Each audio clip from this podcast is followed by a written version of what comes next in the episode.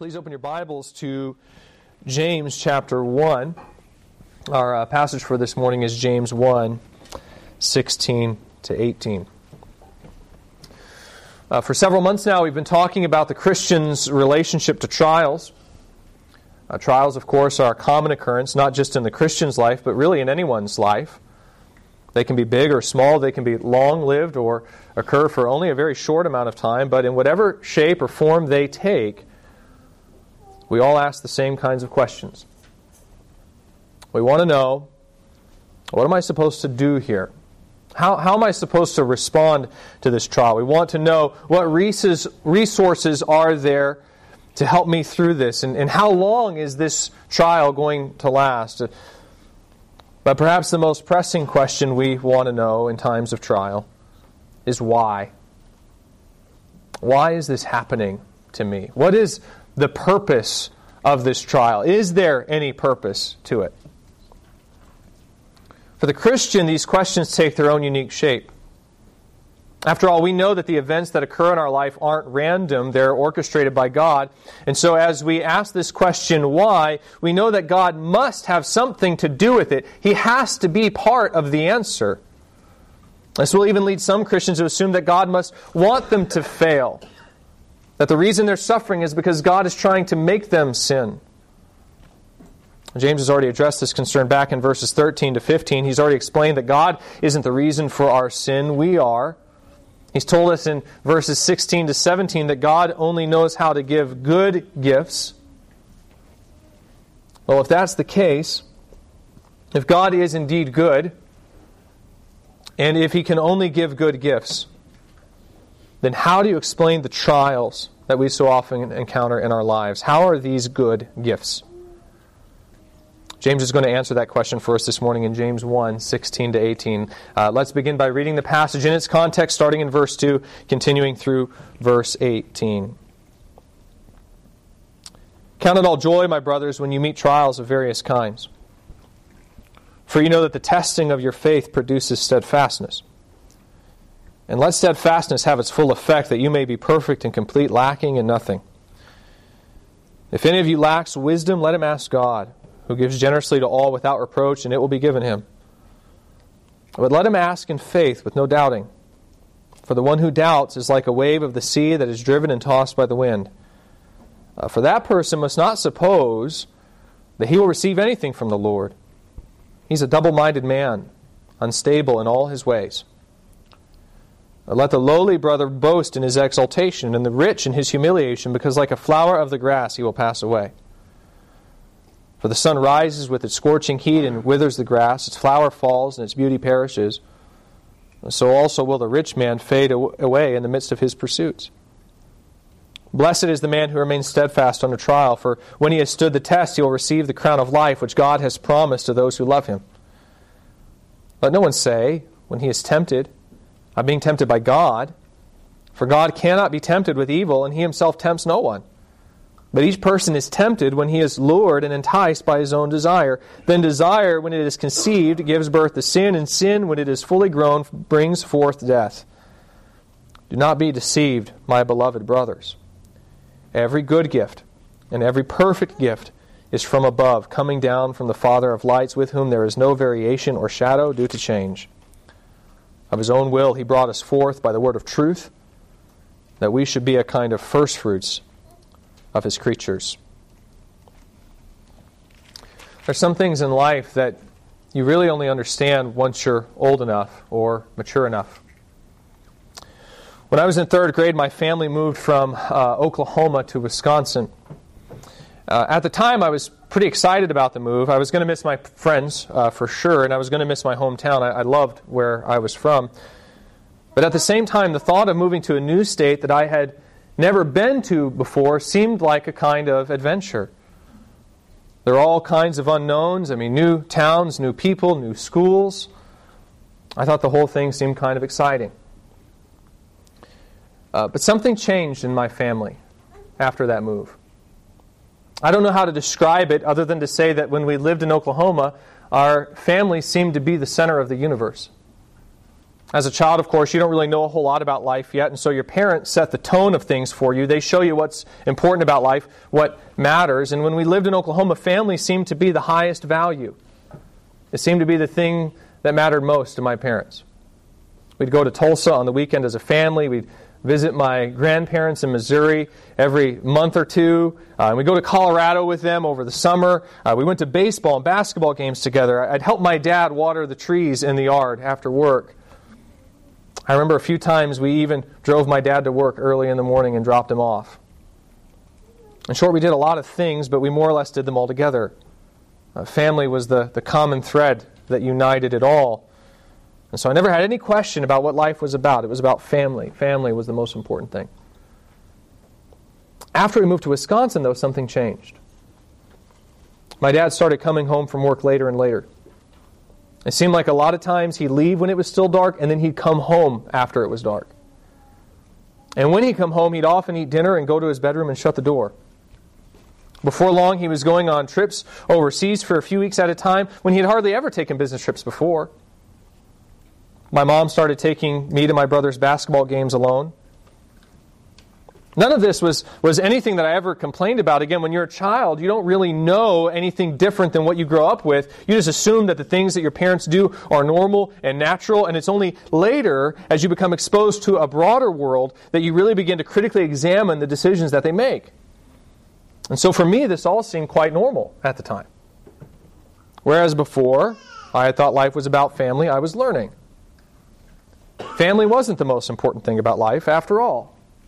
It was your career. And I was incredibly proud of my dad because he was smart and he worked hard and he had a great career. As I got older and saw more of the world, my values shifted. I looked at my dad and I saw someone who spent their whole life working for things that didn't last while ignoring the things that really mattered. I determined that I didn't want to be like my dad. And in truth, I even resented him a little bit for the decision he made when he moved us from Oklahoma to Wisconsin. Flash forward several years. I eventually became a father myself.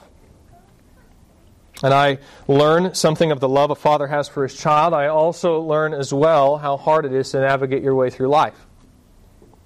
How many things you don't understand about life when you're young. And how many of the things that happen in life aren't entirely under your control. My dad and I are sitting on his back deck talking about life. I had just accepted the call to come and minister here at Cornerstone. It's kind of a pivotal moment in my own life. And as we're discussing this, I finally asked my dad, what happened? What happened? Life changed when we moved to Oklahoma. It seemed like before your focus was on the family, but when we moved to Wisconsin, you became oriented around your career. What caused that? Did you know you were making that choice when we moved? And as I listened, my dad proceeded to explain to me that no, it wasn't planned. He had interviewed for one position, but his boss was secretly hiring him to take his own job after he retired. So he had suddenly been thrust into a job that he didn't want, which he wasn't prepared for, but he couldn't just move us back to Oklahoma, so what was he supposed to do? He had to make the best of the situation. Not long after that, the company started laying off a bunch of people while he was sitting in a position that he didn't feel qualified for. He had a boss who would literally jump up on the table, like walk across the conference table, kick your things onto the floor when he was angry. That's why he was coming home stressed every day. That's where the migraines were coming from and why he'd go into his bedroom and shut the door. My dad was one of the lone survivors of the layoffs.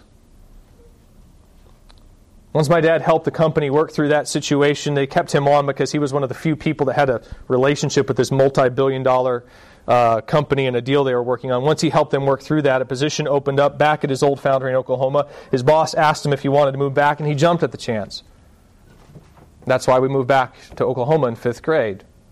My dad wanted to go back to the way things were. But then the company sold the foundry 2 years later, and he had to decide whether he was going to keep us in Oklahoma and risk being relocated by the new company or choose to be relocated and at least take us back to a place we were familiar with, which was corporate headquarters in Wisconsin. He chose Wisconsin. And that's why we ended up in Wisconsin from 7th grade on. He wasn't chasing a career. He just didn't feel like he had any other choice. Some of the things I'd known at the time, but I'd never got a chance to see the big picture from his perspective. Needless to say, my understanding of my dad changed that afternoon. Here I had always thought what happened, I thought something had changed about him, and I wondered what happened to the guy that I knew in Oklahoma. Turns out he'd actually never gone anywhere. He was more or less the same. He was just forced to make decisions that he'd never fully anticipated. But the thing is, there was no way that he could explain those decisions to me at the time. There was no way I could really understand any of them in my third grade brain. And even if I could, there was no reason to burden me with the implications of those choices. It wouldn't make my life better to know what he was going through for us. If anything, it'd only make it harder. And so he decided not to explain what was happening to my brother and I. I went on in ignorance, thinking my dad, a vain and arrogant man. It turns out he was just trying to do the best thing he could for us, given the circumstances. He was more or less still the same person he always was. He still loved us the same in Wisconsin as he did in Oklahoma. It just expressed itself differently, given the circumstances. If you've ever been in a position of authority, you know how this works. When I was at Grace School, there was this one student, and she broke all kinds of rules. But her father was awful.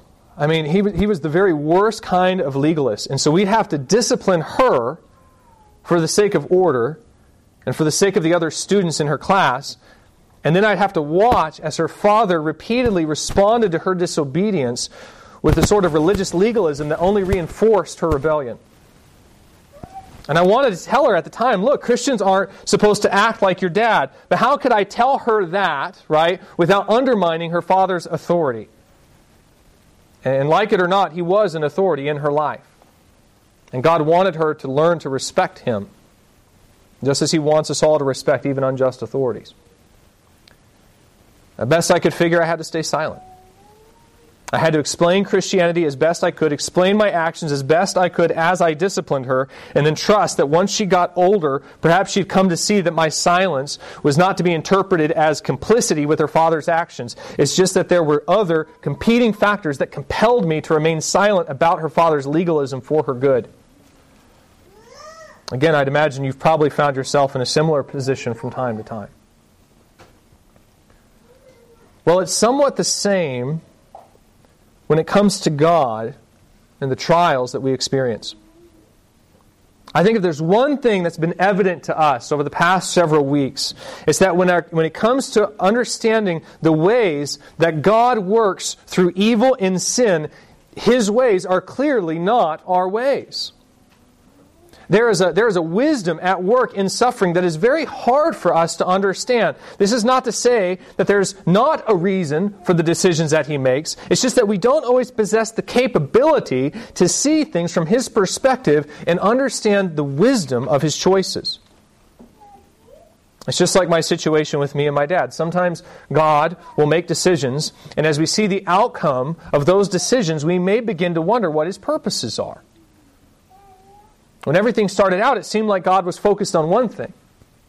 He wanted to display His love towards us. That was the thing that was most important to Him. But then as the trials come into our life, we may begin to suspect that there's something else He's after. Maybe He doesn't really mean to help us.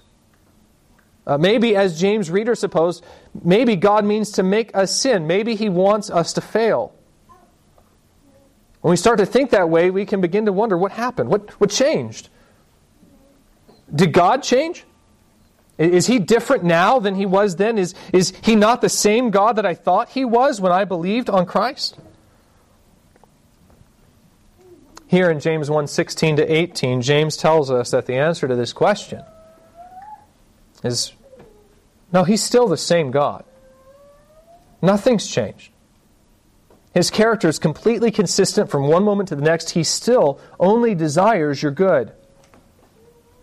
Verses 16 to 17, James says, "Do not be deceived, my beloved brothers. Every good gift and every perfect gift is from above, coming down from the Father of lights, with whom there is no variation or shadow due to change." James' point is that the trials shouldn't fool us into thinking that there's any sort of divided interest in God, that He gives good the one minute and then evil the next. No, we should understand, even in the midst of trials, God only gives good gifts. Well, then why the trials? Why the suffering, right? How does that work? From what we've discussed so far, what we can at least know is that these trials are somehow for our good, but what is that good? That's what James is going to get into this morning in verse 18.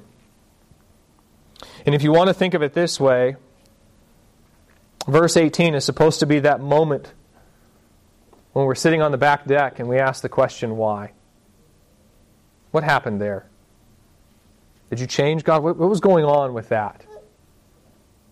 And God explains the answer for us, and we come away understanding James' point. God hasn't changed.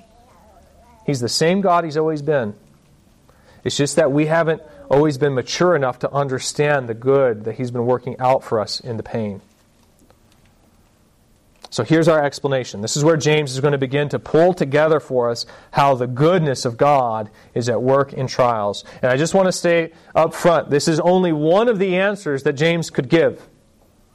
There are many good purposes that God can work out in trials other than the one that He's going to share with us this morning. And just like I said last week, I think it's very important that you keep that in mind, because even after you understand the answer, there are going to be moments where it still won't make sense. And when that happens, you need to trust in the goodness and the wisdom of God even then. But this is at least one reason why God may make you suffer. And for continuity's sake, I want to structure this point the same way I did last week. Last week, you'll recall, I said that James follows up this statement, do not be deceived, in verse 16, with two spiritual truths that are meant to dispel this thought that God means to make us sin. The first spiritual truth was that God only gives good gifts. God only gives good gifts. Well, here's the second spiritual truth. Truth number 2, God has chosen you to be like Christ. Let me say that one more time. God has chosen you to be like Christ. And this is the answer for why God sometimes makes you suffer. He wants you to be like Christ. We see this answer in verse 18. After stating that they shouldn't be deceived, that God isn't the source of their sin because there is no evil in Him, and He only knows how to give good gifts, in verses 13 to 16, James now says, verse 18, of His own will He brought us forth by the word of truth, that we should be a kind of first fruits of His creatures. There are two parts to this verse. In the first half, James tells us what God has done. And in the second half, he tells us why. For what purpose. And what's really interesting about this verse, if you're paying attention, is that James uses the exact same sort of language that he used back in verses 13 to 15. In verse 15, actually, in particular. In other words, there appears to be a kind of contrast between the thought that occurs in verses 13 to 15, which is that God wants to make us sin, and what God actually wants to do with us here in verses 16 to 18. There's a contrast. Again, we're not to be deceived. It's not sin that God desires. It's another thing. James wants to contrast these two ideas, and so he uses the same language in these verses. To state it still another way, the subject hasn't changed.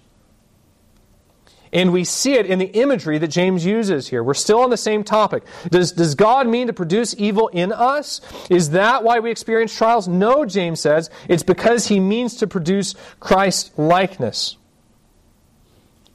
So once again, James begins by telling us what God has done.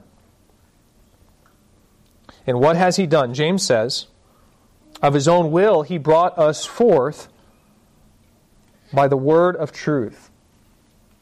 Of His own will, He brought us forth by the word of truth.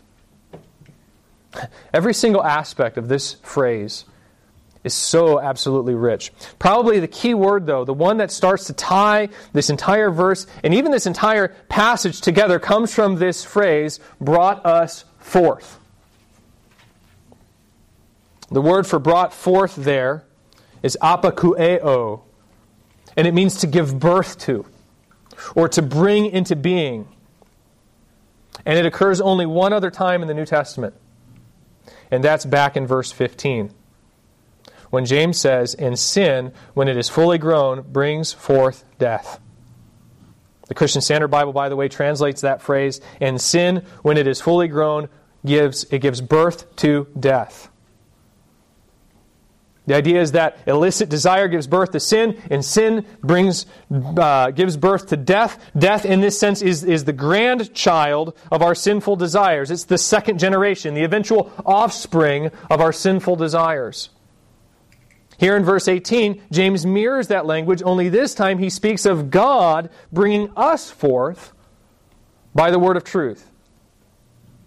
And can you start to see the comparison here? There are two different conceptions taking place in verses 15 to 18, and two different kinds of birth. The first conception begins back in verse 15 with our desires. Our desires. You'll recall verse 14, James says that we are tempted and we're lured and carried away by our own desires. The picture, once again, is almost of a promiscuous woman who goes out searching for a willing partner. She finds one when she encounters temptation, and the result is sin's conception. That's where sin originates, according to James, with our own desires as they first seek and then engage with temptation's lies. Now, look at the juxtaposition here in verse 18. Here there's a second kind of birth. But this birth isn't rooted in our desires. Where is it rooted? It's in God's desires. Do you see that? First half of verse 18. Of His own will He brought us forth. Back in verse 15, our desires brought forth sin. Here it's our birth that's accomplished of, or by, or according to His will. In fact, it may even be stronger than that. As one commentator points out, the way this phrase is used in other ancient Greek sources, it may be better to translate this phrase as when He willed or when He decided. The idea would be that James isn't just speaking of the means, the instrument of our birth, but rather the moment of our birth. We were brought forth only once He decided. If that's so, then that would magnify the sovereignty of God in this act. God decides, He decrees, and it's done. It's accomplished.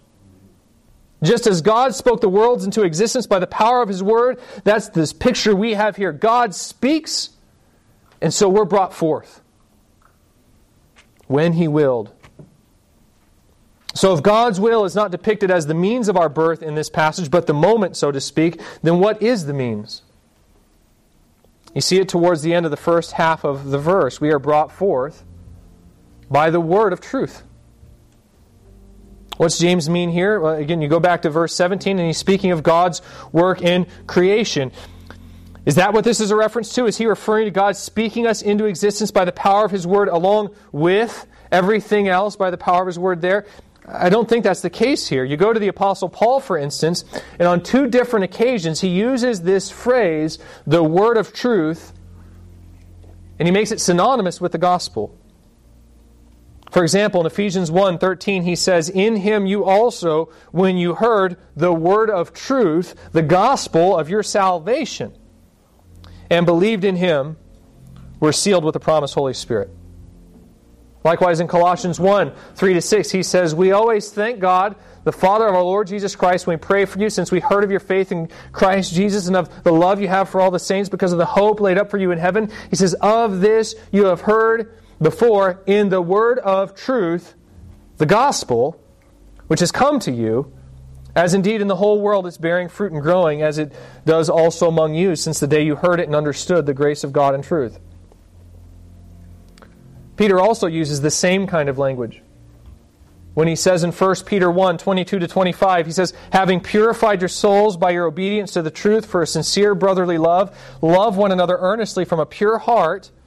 He says, "Since you have been born again, not of perishable seed, but of imperishable, through the living and abiding Word of God.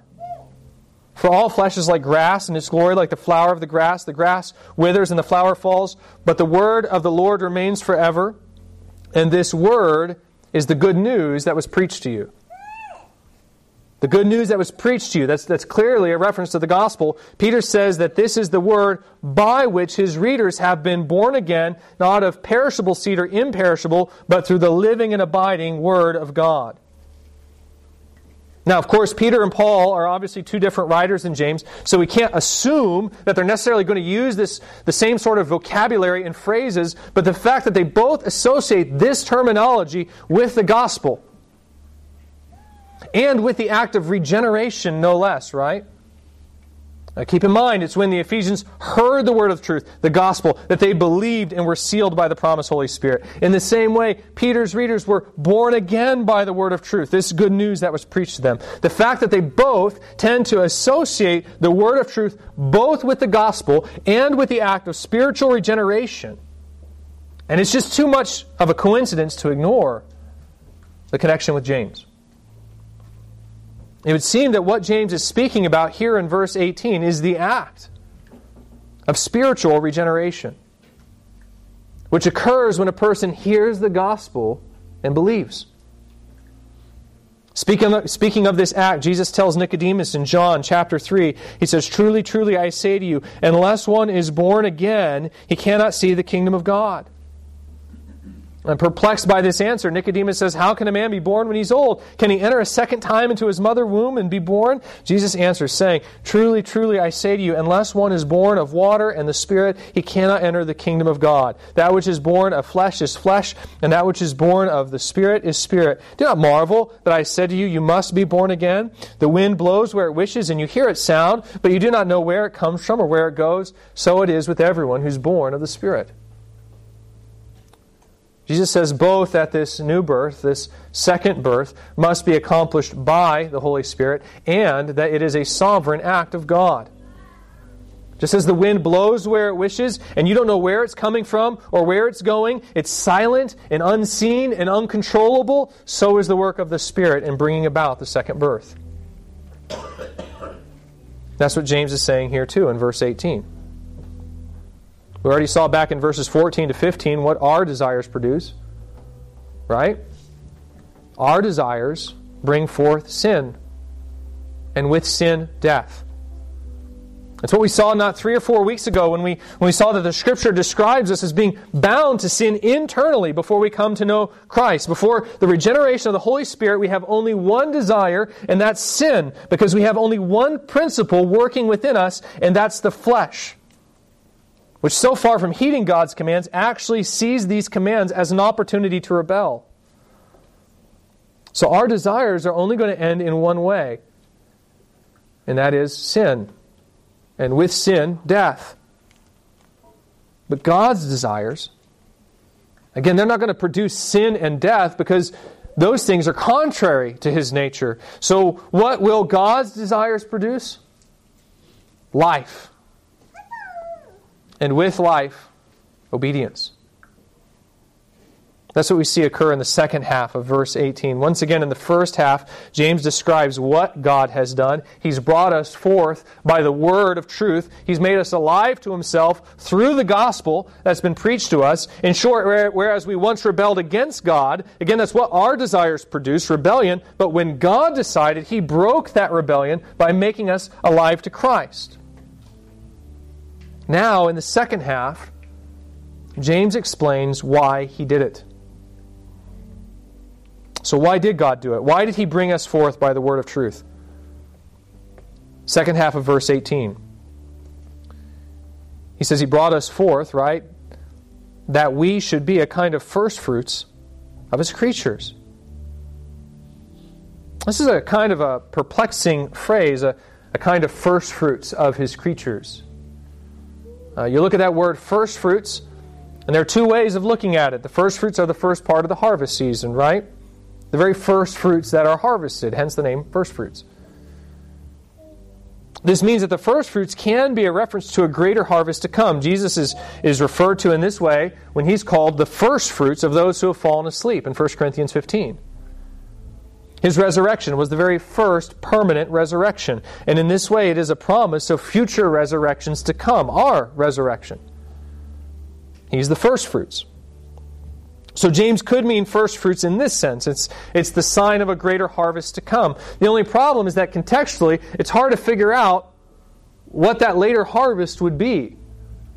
James is speaking of our regeneration in the first half of verse 18. It's hard to see how our regeneration signifies another wave of regenerations to come.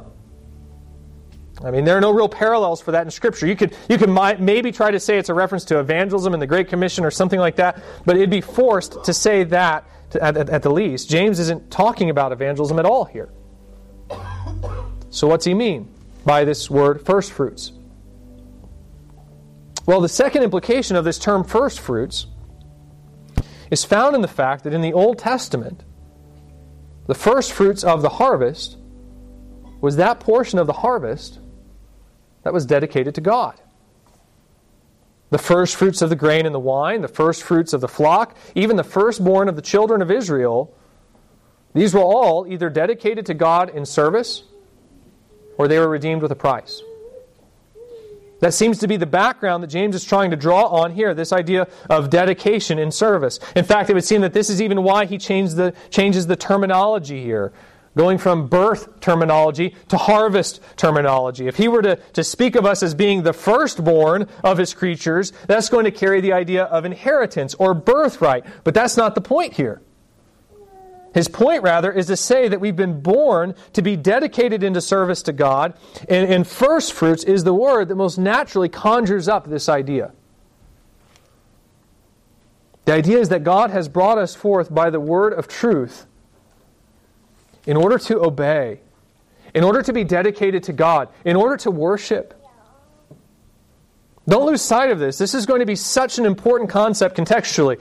Down in verses 22 to 25, for instance, when James speaks of being a doer of the word and not a hearer, and how the one who hears is like a man who takes a hard look in the mirror at who he is. He takes a look in the mirror at his identity, and then he goes away and forgets what he looks like.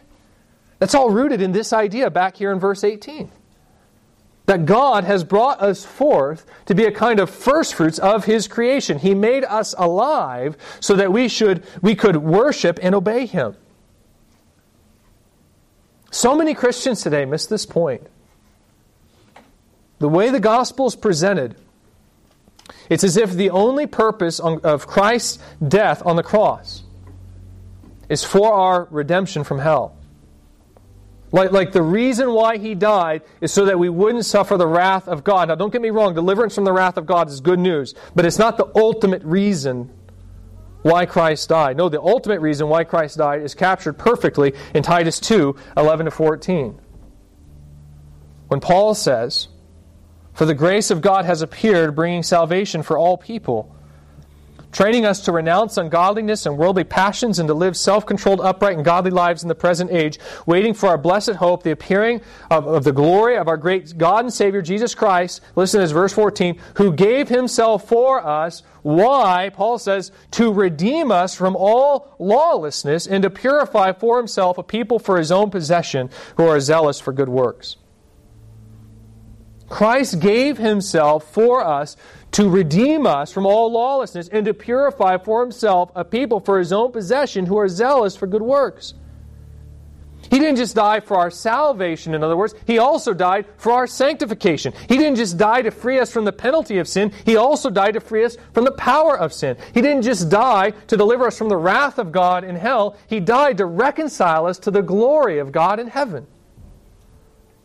In short, He died so that in witnessing the beauty and love and grace of our God, we might ascribe to Him honor and glory and blessing. He died, ladies and gentlemen, for our worship. And just so we're clear, that's good for everyone, right? Like God is glorified when we worship, but we also delight in God when we worship. So everyone benefits here. God is glorified and we're blessed. If you're going to understand God's purpose in trials, you really have to get this point. You don't live anymore, Christian, so that you can be dedicated for your purposes. No, you were redeemed not so that you could pursue your own desires. No, you were saved rather so that you would be dedicated to God. This is the point that James readers are going to miss in chapter 4. They're going to be praying for things, and they're going to be praying for these things so that they can spend them on their own pleasures. And James is going to say to them, "You adulterous people, don't you know the Scripture says He yearns jealously over the Spirit that He has made to dwell within you?" That's why He won't answer your prayers. He's not answering your prayers because you're praying for the wrong stuff. You don't get to focus on you anymore. You've been called out of this world to give glory and honor to God. And if you don't understand this point, that we've been saved for the glory of God, then the trials in your life aren't going to make any sense. So what's the purpose of trials? The answer by this point should be rather obvious. It's our holiness. It's our obedience. It's our righteousness. Yeah, I mean, you take this whole imagery of death to life and how it's accomplished by the power of God, and it's just like what Paul says in Ephesians 2, when he says that although we were once dead in our trespasses and sins, even while we were in that state, God made us alive together with Christ. And why? Paul answers in verse 10 when he says, "For we are His workmanship, created in Christ Jesus for good works, which God prepared before Him that we should walk in them." This is the major point that James starts with in verses 2 to 4 and then concludes with here at the end of this section, verse 18. Why should we consider all joy when we encounter trials according to verse 2? Well, because verse 3, the testing of our faith produces steadfastness, and steadfastness, verse 4, makes us perfect and complete, lacking in nothing. You know, at the beginning of today's sermon, I spoke a lot about my dad. I don't know if many of you have been in a room with me and my dad at the same time. He has visited this church, I think, once, but it's been a while. If you were in the room with me and my dad, you would see how much we look alike. All I heard growing up was how much I look like my dad. We have the same kind of angry forehead. We have the same hair, unfortunately, the same eyes, the same chin. It's the same when my first child was born. I started showing him off to other people, and usually one of the first comments I'd often hear is, "Well, there's no guessing who that child belongs to. That's a jokey baby right there." I'd imagine it's the same way with you, with one or maybe both of your parents. If you have any siblings, you guys could probably stand next to each other, and right away people would know you're related just by the way you look. It's in our DNA. We take on the characteristics of our parents. Well, in the same way, God has brought us forth. Right? He's given birth to us through the word of truth so that we too might share in His likeness. I mean, that's how He created mankind, didn't He? Genesis 1, 26 to 27. God makes man in His image, after His likeness. That's what we were all created for before the fall, to bear the image of God. Sin has marred that image, but in Christ that image is being redeemed. And through our obedience, we are made to share in that likeness once again. It says, Paul writes in 1 Peter 1, 14 to 16, he says, As obedient children, do not be conformed to the passions of your former ignorance, but as He who called you is holy, you also be holy in all your conduct, since it is written, you shall be holy. Why? For I am holy. This is God's will for you, Christian. Your sanctification. He means to make you holy. And what James is saying here is that He means to do that through trials in particular. In other words, to go back to verse 13, no, God's not meaning to make you sin when He sends you trials. It can feel like that a lot of times. The pressure can become so intense that it can seem like sin is unavoidable. But He's not meaning to make you sin per se. His desire is not for your failure. His desire actually is the exact opposite of that. Again, God only knows how to give good gifts. His character is completely consistent. He cannot love sin. He only loves righteousness. And so when He sends you trials, He does it not to corrupt you, but to sanctify you. He does it to make you holy. He does it to make you like Christ. So how does that work? How do trials produce Christ-likeness? James doesn't really answer that for us here, but what I'd like to do with the time we have remaining is very briefly walk through the answer to that question for you, so that hopefully you can see James' point, and in seeing his point, rejoice in the blessing that God brings you in trials, maybe the next time a trial comes. How do trials produce Christ-likeness? Here are very briefly two ways. And I'll just say up front that I by no means think that this is a comprehensive list. In fact, I can think of at least three other ways that trials produce Christ-likeness other than what I'm sharing with you here. But we just don't have time to cover them all. But here are at least two very critical ways that trials produce Christ-likeness. First, and perhaps most significantly, trials tend to reveal our idols. Trials tend to reveal our idols. Jesus, of course, worshipped. He delighted in God and He put Him first. There's perhaps no better instance of this than when Satan came and tempted Him in the wilderness, right? Now that, of course, was an incredibly severe trial for Jesus, perhaps the most severe until the moment of His crucifixion. Well, 3 times Satan tried to tempt Jesus to sin against God, and after failing to deceive Jesus in the first 2 attempts, Satan finally cuts right to the chase in the 3rd attempt. He takes Jesus up to a high mountain, shows Him the kingdoms of the earth, and He says, "All these I will give to you if you will fall down and worship me."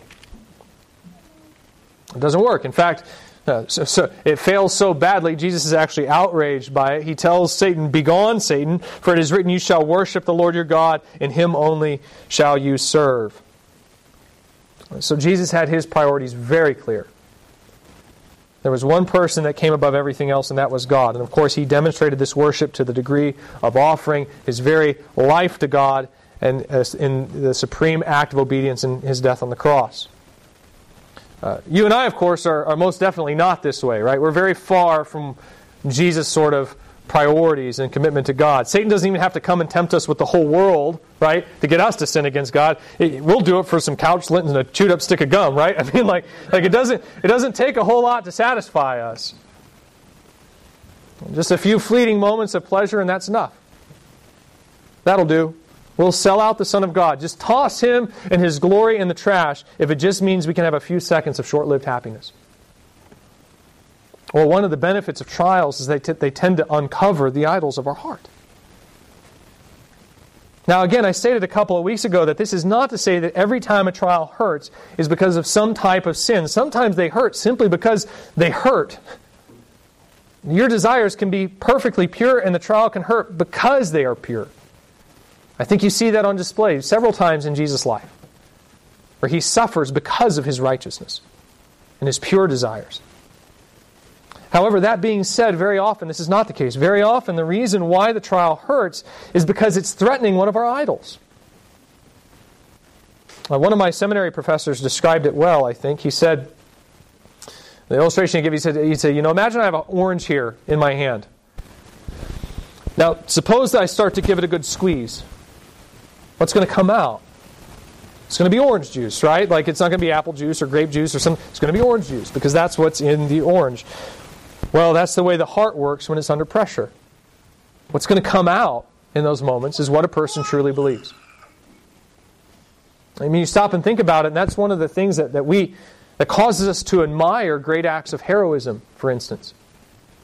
When a disaster strikes and someone immediately jumps in and does the heroic thing without thinking, we admire them, and rightly so, because when a person doesn't have time to think, but they simply act in the urgency of the moment, that's when you're seeing who the person really is on the inside. People think that a hero is made in a single act, but typically that isn't true. A person doesn't spend their whole life acting out of self-interest and then suddenly act sacrificially out of some innate instinct when the stakes are suddenly highest. No, the consistently self-interested person will be revealed to be self-interested in the time of trial. They'll run away from the conflict. They'll hide. They'll save themselves. Because that's who they truly are on the inside. The fact is, trials expose hypocrites.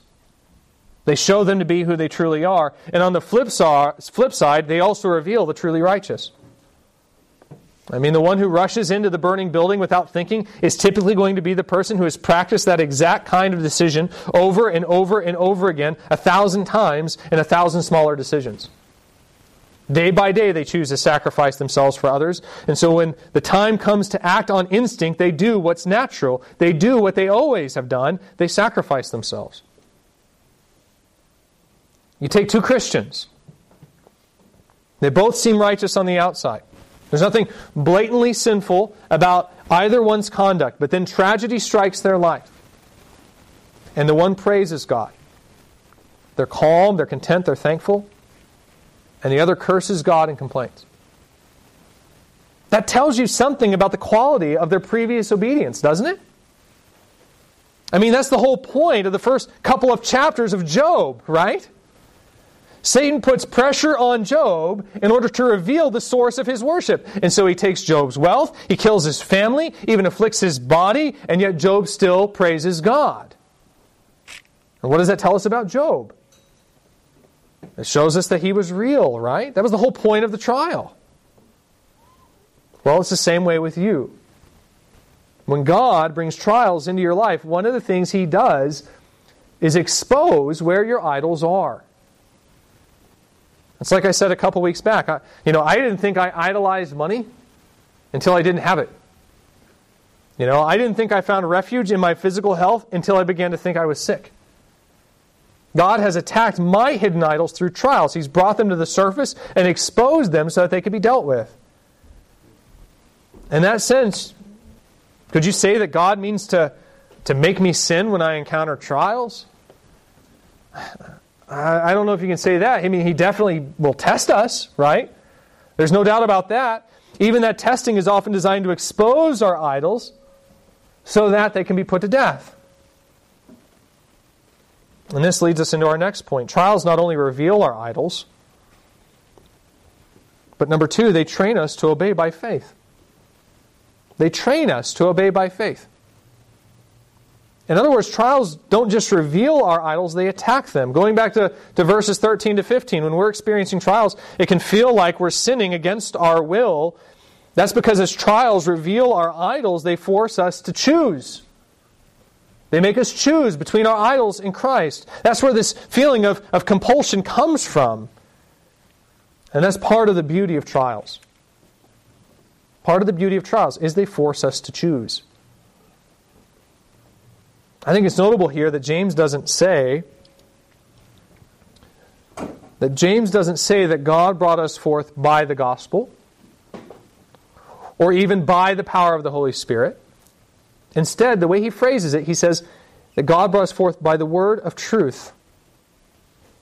Again, this verse serves as a juxtaposition to what James says in verses 13 to 15. Well, in verses 13 to 15, how is sin conceived? Or to phrase it another way, what's the product of that union? Or what's the product of what union? It's the product of what union? The answer is in verse 14. It's a product of our sinful desires matched with temptation. And we spoke about this a couple weeks back. The reason why we still sin, even after receiving the Holy Spirit, is first, because of our sinful flesh, and second, because of ignorance. We have sinful desires that wish to be fulfilled, and they find opportunity through temptation's deceit, and the two concepts conspire together to take our will captive and bring forth sin. I tend to think that this is why James refers to the gospel as the word of truth. Here in verse 18. We're not to be deceived, right? Verse 17. Instead, we're to remember the goodness of the God who brought us forth by the word of truth, that we should be a kind of first fruits of His creatures. The point is that contrary to what the flesh tells us, we're to remember that temptation's promises are lies, which bring us death, whereas God's promises are good and true and mean to bring us life.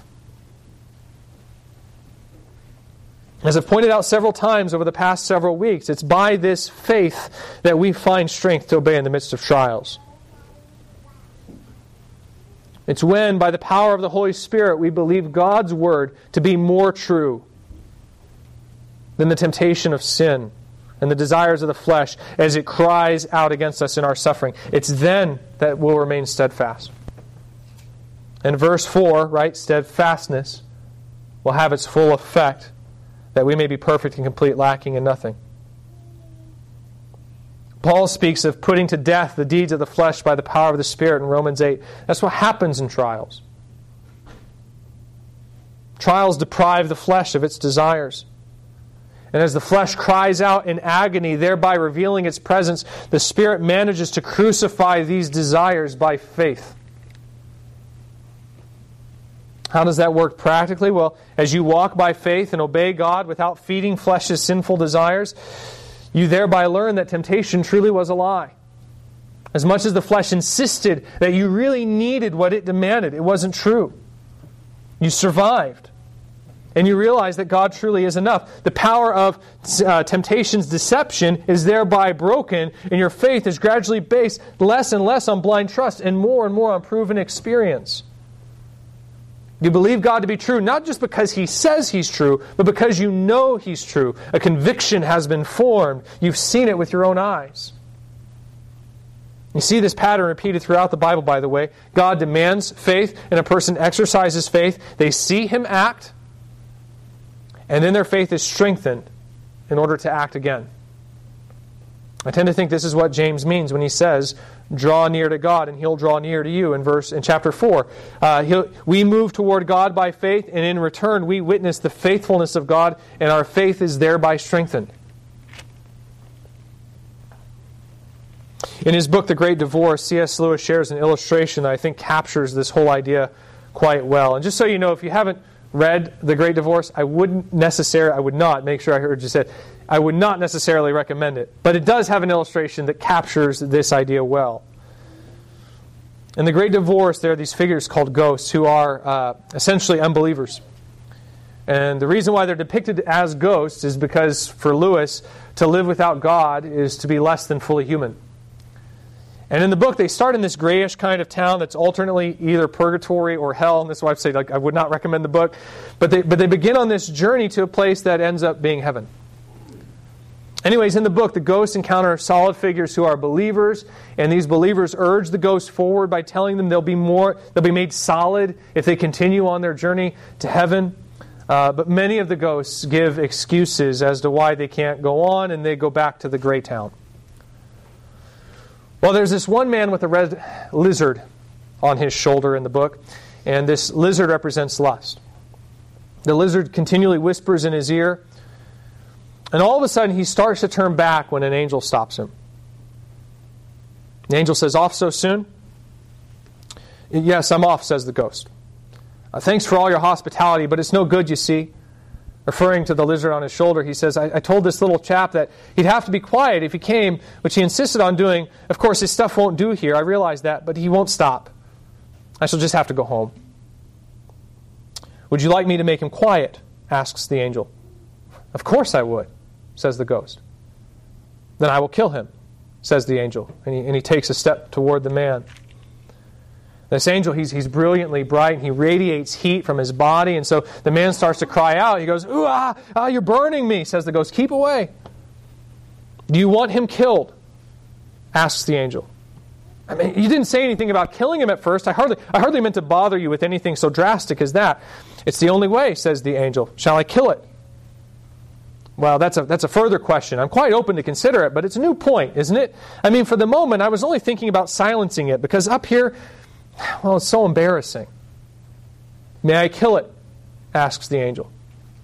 "Well, there's no time to discuss. There's time to discuss that later." "There's no time. May I kill it?" asks the angel again.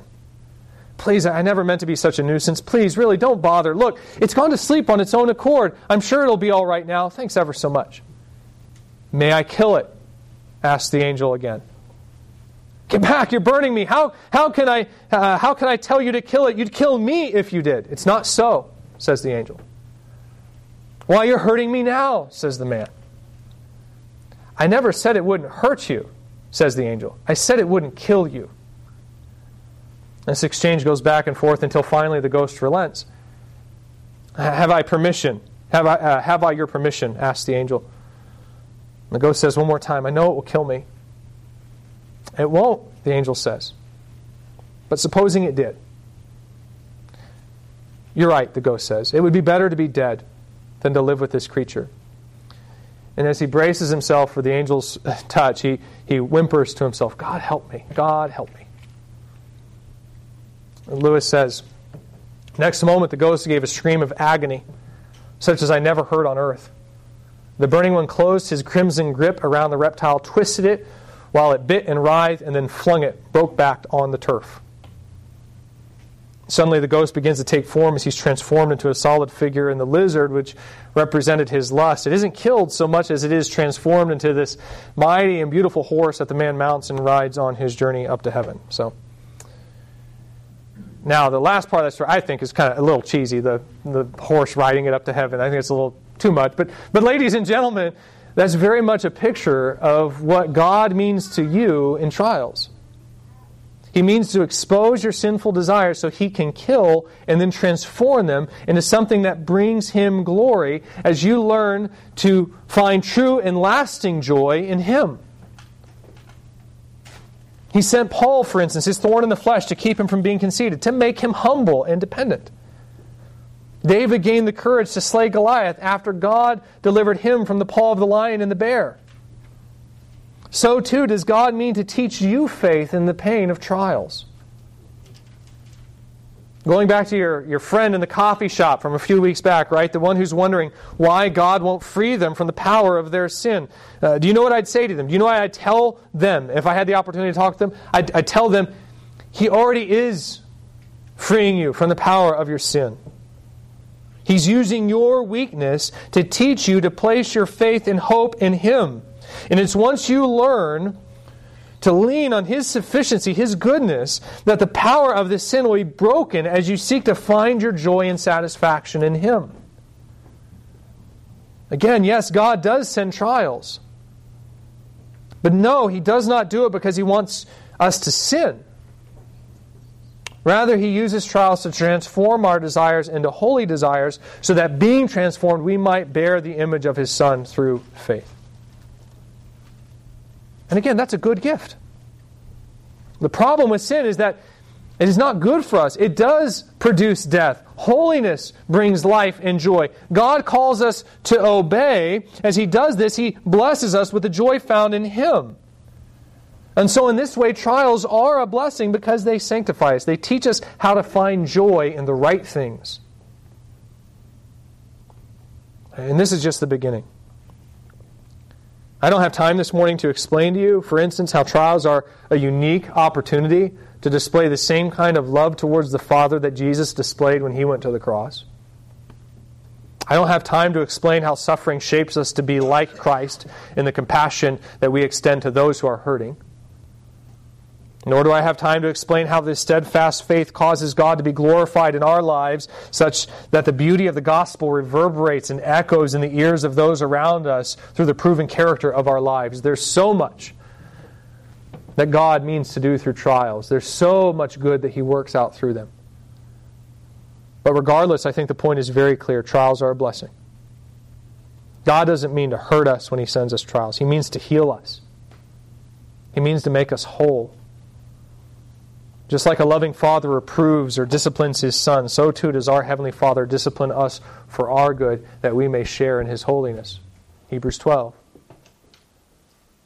And so as we wrap up this first section of James, I would encourage you. The next time trials come, don't become embittered or complain. And don't start to accuse God of wrongdoing. Don't tell yourself, there's nothing I can do about this. God is forcing me to sin. Instead, ask yourself, what is God meaning to teach me here? Where am I needing to grow? How is He meaning to teach me how to find joy in Him? And then rejoice. Because those trials are a sign of God's love for you. Let's pray.